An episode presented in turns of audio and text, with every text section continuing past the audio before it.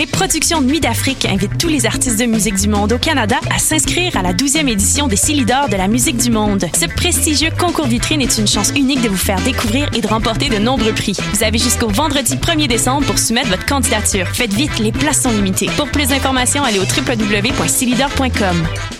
Tous les mardis à 20h au Théâtre Sainte-Catherine, c'est la soirée Art Machine. Art Machine. Venez découvrir le show le plus éclectique en ville. Humoristes, musiciens, clowns, artistes burlesques et autres what the fuck se partagent la scène du Théâtre Sainte-Catherine. Venez vivre avant de mourir. Art Machine. Le tout est accompagné du house band The Firing Squad. 10 prix régulier, 7 prix étudiant. Le Théâtre Sainte-Catherine est situé au 264 Sainte-Catherine-S, à deux pas du métro Berry-UQAM. Les portes trouvent à 19h30, show 20h. Art Machine. Bonsoir ou bonjour, c'est Oxpo Puccino et vous êtes sur les ondes de choc. c'est pour ça que ça bouge comme ça. Oh fucker, c'est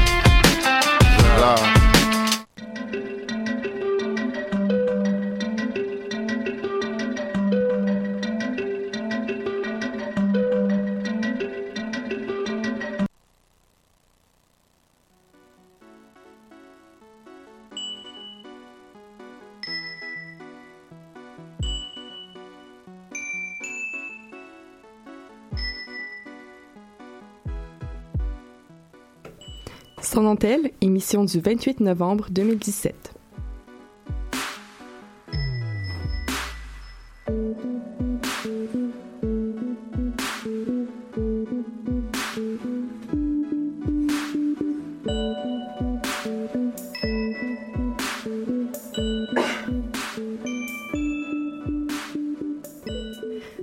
Bonjour à tous et à toutes et bienvenue à cette émission de Sans dentelle. J'ai avec moi en, studio aujourd'hui Louise. Bonjour Louise. Bonjour. Euh, donc aujourd'hui tu vas nous faire un topo, un genre de top 3 de tes podcasts préférés, c'est ça? Exactement. On a hâte d'entendre ça.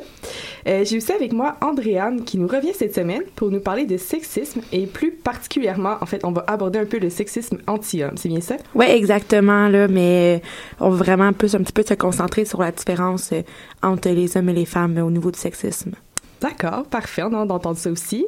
Et je sais pas si vous avez remarqué, mais c'est pas la douce voix de Camille qui est au micro ce midi, mais elle est bien avec nous aujourd'hui. Elle est seulement de l'autre côté de la vitre. Bonjour Camille. Elle nous fait des petits saluts. Aujourd'hui, Camille remplace notre fabuleuse Sarah. On espère qu'elle sera à la hauteur. Aucune pression, Camille. Tout va bien. Euh, alors, on commence sans plus tarder en chanson avec Filme-moi d'Alice et moi.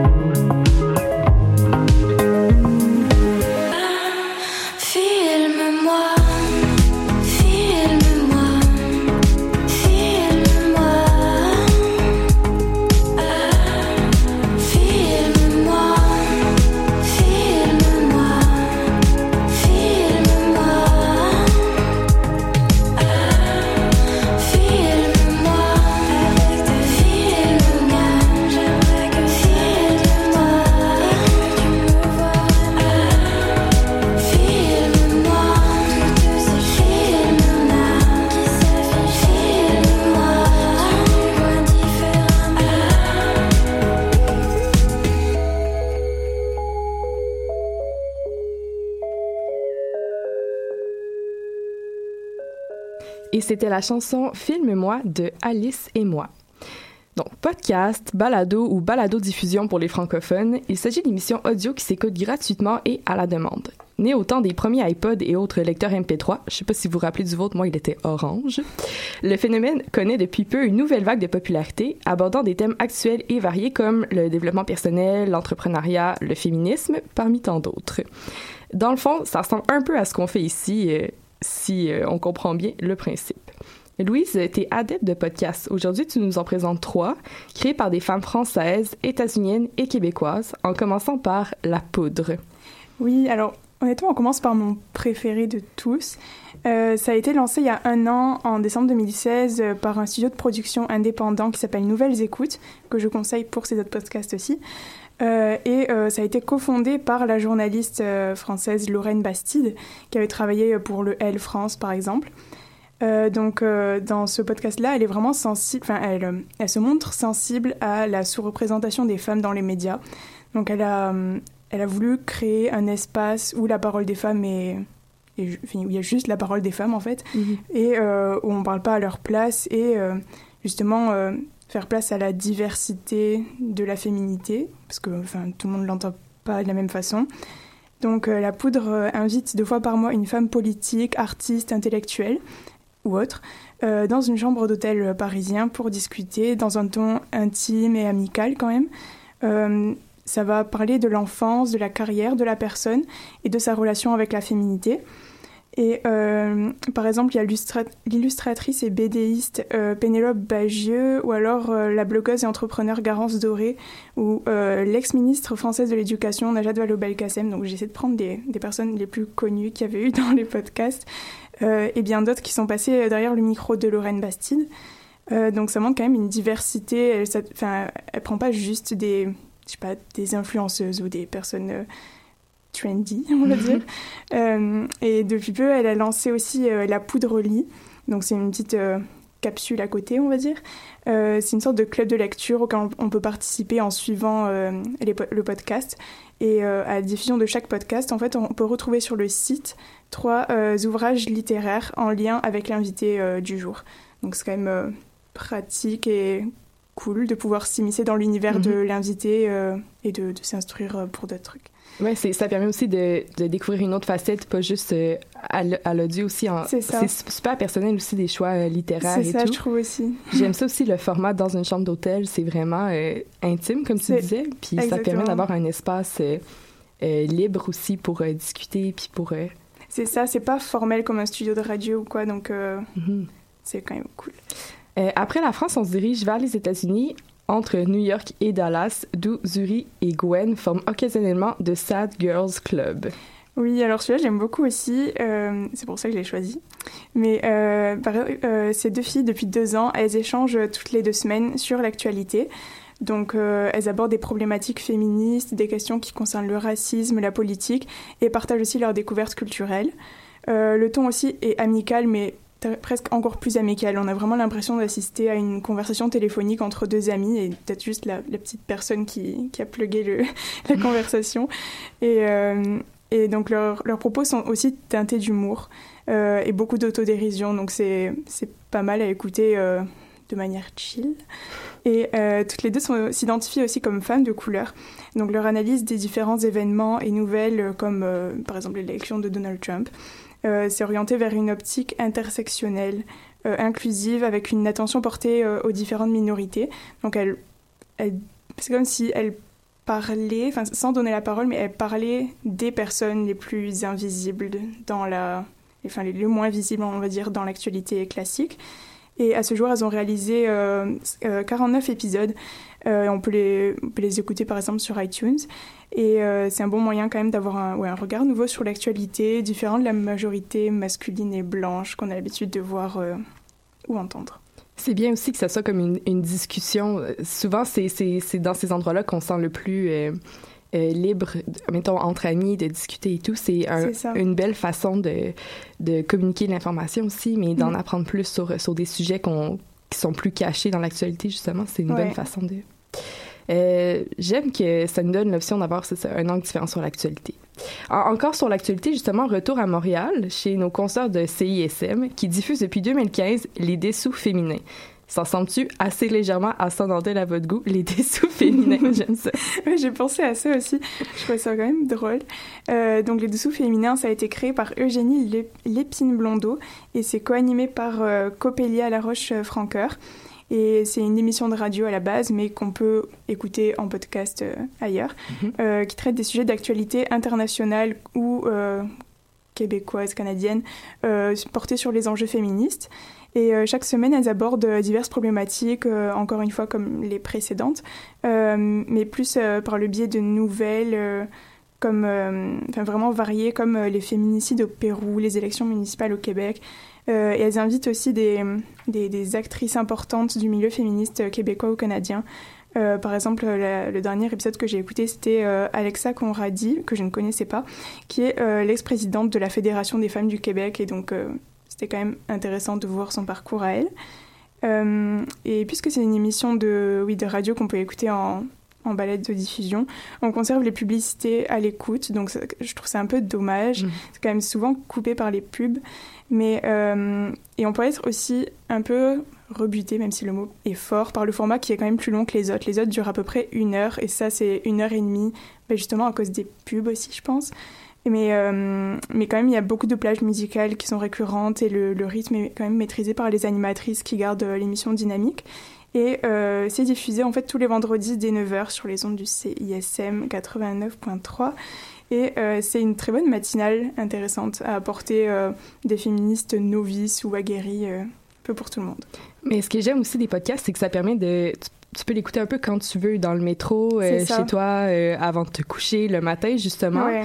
Puis même si ça peut être des formats un peu plus longs, tu peux l'écouter en deux parties si jamais ton attention euh, est pas super. Euh, tu pas une super bonne attention. Ou, euh, mais c'est ça, c'est un format vraiment vrai. fun pour s'instruire aussi. euh. Puis en plus, enfin, le, le fait que ce soit, enfin, tous les trois, les trois podcasts sont coupés euh, par euh, une- des plages musicales et justement les plages musicales, c'est un moyen de t'écoutes la musique, tu l'arrêtes à la fin ou au début et comme ça tu perds pas des paroles de, de la personne, tu perds pas le fil euh, Mhm. d'information non plus, donc c'est quand même pas mal. Enfin, ouais, moi c'est avant de dormir dans le métro et le matin. Ben, merci beaucoup, Louise. On va aller Avec découvrir plaisir. ça bientôt. Puis on vous invite aussi à le faire, euh, à aller écouter ces podcasts-là. Euh, et on continue tout de suite en chanson avec Venait du jour de De la Reine.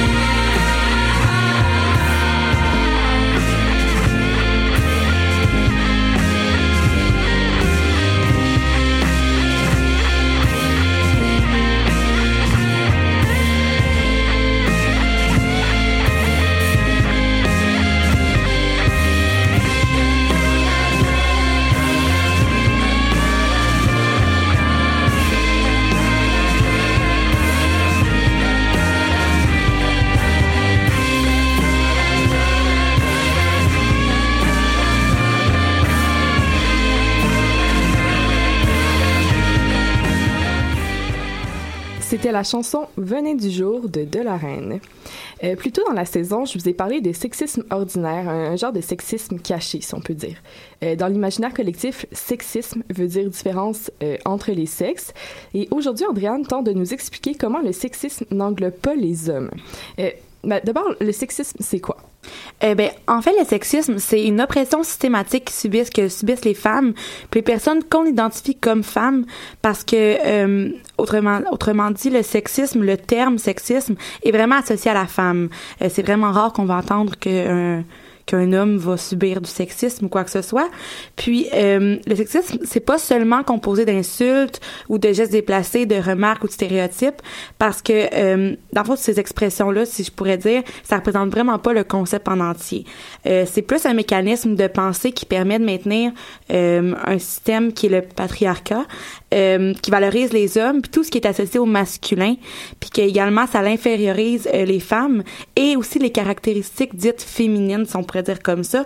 Donc, en gros, il n'y a pas de sexisme euh, anti-homme comme que certains pourraient penser à le croire, mais là-dessus, je reviendrai au sujet euh, vraiment plus tard. On va se concentrer un peu plus au sexisme. Euh, puis dans le sexisme, on retrouve plusieurs comportements comme par exemple euh, les féminicides, qui est en fond les meurtres de femmes euh, en raison seulement de leur genre et non pas à cause d'une situation quelconque. Il y a la culture du viol, euh, les inégalités salariales, les violences conjugales, le harcèlement de tout type, le travail domestique effectué encore principalement et majoritairement par les femmes, malheureusement, euh, parce que je crois que c'est un- une pensée de société qu'on doit vraiment évoluer qu'on doit vraiment qui commence changer. à changer, mais Oui. qui est... mais qui est encore en place puis que c'est difficile de, de faire en sorte que, que ça s'élimine de plus en plus. Euh, puis aussi il y a le travail mais c'est pardon je vais, ré- je vais y arriver. Je vais y arriver. Le travail émotionnel et la charge mentale euh, qui est surtout présente euh, chez les femmes au foyer euh, parce que souvent puis encore une fois, je le dis vraiment très tristement, c'est souvent la femme qui va avoir la responsabilité de penser à la semaine, de penser euh, à tout ce que ce qu'on doit faire dans la maison. Euh, puis ça rentre vraiment dans la catégorie de sexisme. Ou encore une fois, un autre comportement, c'est vraiment le contrôle du corps des femmes, euh, puis son objectification et l'hypersexualisation des femmes dès leur plus jeune âge. Ça, c'est pour en euh, juste quelques-uns. Là. exactement. La, liste est très longue. C'est comme là. la pointe de l'iceberg là, qui est... Dans le Oui. fond, tout, ouais, tout, tout ce qu'on voit en surface, mais il y en a encore, encore plus, euh, de, de plus grands exemples en dessous. Puis, euh, avec, dans le fond, ces exemples d'événements-là, on peut constater que les hommes cisgenres euh, sont pas du tout dans une situation de symétrie par rapport aux victimes de sexisme si on compare vraiment les victimes femmes avec les, victi- les victimes hommes. Puis c'est inutile, puis euh, comme je pourrais dire un peu non pertinent de comparer euh, la situation des uns avec celle des autres parce que c'est vraiment deux situations complètement distinctes. Puis euh, ça veut pas dire nécessairement que les hommes euh, souffrent pas d'un point de vue individuel de ce genre de comportement-là, mais par exemple quand on regarde leur groupe social, euh, on peut quand même réaliser assez vite que euh, il est pri- privilégié par rapport aux autres. Là. Puis justement, comment, en tant que société, est-ce qu'on contribue à alimenter ce, ce sexisme-là? Ben, en fait, la principale chose qui alimente le sexisme, c'est vraiment les stéréotypes, parce qu'ils rendent normal des situations qui le sont pas, euh, puis qui sous- sous-entendent encore plus, plus que la situation en tant que telle. Puis la société ajoute aussi tout son poids aux phrases qui peut paraître vraiment anodines. On fait en sorte que, euh, exemple, quand je marche dans la rue, je m'arrête pas pour intervenir lors d'une situation arrive euh, avec une femme en infériorité et un homme euh, avec un rapport de puissance. Puis euh, également, donc c'est vraiment là que la société va vraiment entrer en compte quand que elle elle, elle intervient pas puis elle fait pas d'acte. Puis les femmes quoi qu'elles fassent sont toujours perdantes si je pourrais dire en majorité euh, peu importe le comportement qu'elles décident d'adopter euh, parce que même les femmes qui perpétuent le sexisme subissent, subissent les attaques du patriarcat, donc euh, sont jamais épargnées là. Euh, donc c'est pourquoi, c'est pour ça aussi que je dis que euh, le certain mythe anti-homme, le sexisme anti-homme, est un un peu, un petit peu faux parce que souvent ça va être les hommes qui vont provoquer ce sexisme-là. Puis est-ce que tu peux nous expliquer, justement, là, tu parles de sexisme anti-homme, mais peux-tu nous expliquer ce que ça englobe comme, comme concept? Oui. Ben en fait, le dictionnaire donne une définition assez simple, si je pourrais dire, sexisme anti-homme, euh, parce qu'il présente ça comme une dis- discrimination en raison du sexe. Euh, mais quand on lit ça, on n'est pas vraiment renseigné sur la question. Euh, on, on se dit que les, les femmes comme les hommes peuvent être victimes de sexisme alors que c'est très faux. Euh, pour tout homme euh, cisgenre non renseigné, puis même pour toutes les autres personnes, euh, le sexisme peut vraiment toucher tout le monde, alors que c'est quelque chose euh, que je crois, pour ma part, qui est vraiment plus du niveau des femmes. Puis, euh, si je pourrais donner un peu euh, des exemples qui s'apparentent au sexisme anti-homme, euh, si on peut se fier au rapport euh, du ministère de la Justice, on dit souvent que les pères n'obtiennent pas n'obtiennent pas souvent la garde de leurs enfants, que c'est souvent la mère, sauf que en premier lieu, il faudrait que ces pères-là commencent à demander la garde de leurs enfants. Là, on parle en termes, mais s'il y a un divorce, un truc comme Ouais, ça. exactement. Là, lorsqu'un couple se sépare, euh, c'est comme devant moi, j'ai comme j'ai des statistiques que seulement 18,8% des pères demandent la garde alternée. Puis après ça, on se demande pourquoi que c'est souvent la femme qui la remporte. Mais si on, on regarde au niveau de la proportion, les femmes vont cou- beaucoup plus demander la garde. Donc de ce fait, égal, c'est sûr. Dans euh, les faits, dans ouais, les vrais qui, faits. qui vont ressortir gagnantes là. Fait que j'irais pas dire que c'est une sorte de sexisme en cours quand on se présente devant un jury que la mère va remporter plus souvent, mais c'est vraiment aux hommes de faire de, de faire leur preuve puis de venir à l'avant en demandant euh, Mais de ces hommes-là qui demandent la garde, et combien, combien l'obtiennent? hein? Parce que tu dis qu'il y a 18,8 des, des pères qui demandent la garde alternée. Ouais. Ben, sur 18% il y a 12,4% qui l'obtiennent. Donc, c'est quand même. euh, je veux dire, dans le fond, je- vais essayer de faire ça un petit peu plus clairement. Euh, il y a 18,8 des pères qui demandent la garde, puis 17,3 pardon, qui l'obtiennent. Mais euh, ça, je parle d'une garde alternée, donc euh, une garde de une Deux se- semaines, deux ouais, semaines, là. Exactement, là. Donc, euh, c'est quand même un bon pourcentage, là, puis que les juges sont assez ouverts à ça, là, puis assez... Mais on, on parle, sais, là, tu parles de sexisme anti-homme et tout, mais c'est vrai dans les faits qu'il y, a- qu'il y a des hommes qui, qui subissent euh, des violences euh, conjugales aussi, ou euh, qui sont battus, qui sont violés. Oui, exactement. Qu'est-ce qu'il y a à dire là-dessus? Mais c'est vrai que les hommes euh, également sont battus et violés, même si on entend plus parler souvent que c'est les femmes, parce que les femmes vont être plus portées à dénoncer. Euh, mais euh, au, ni- au niveau des hommes qui vont pas euh, le dire ou quoi que ce soit, c'est aussi un petit peu euh, un concept de virilisme que je vais pouvoir euh, aborder au cours des prochaines semaines un petit peu plus en profondeur. Personne nie que ça arrive que les hommes se font sont sont victimes, mais dans, dans la majorité des cas, il s'agit d'hommes qui violent d'autres hommes. Puis encore une fois, euh, quand c'est des femmes qui violent des hommes, c'est pas euh, systématique. Donc ça veut pas dire que ça n'existe pas, mais juste que c'est pas compa- pas comparable, puis c'est pas le même sujet de débat, si je pourrais dire.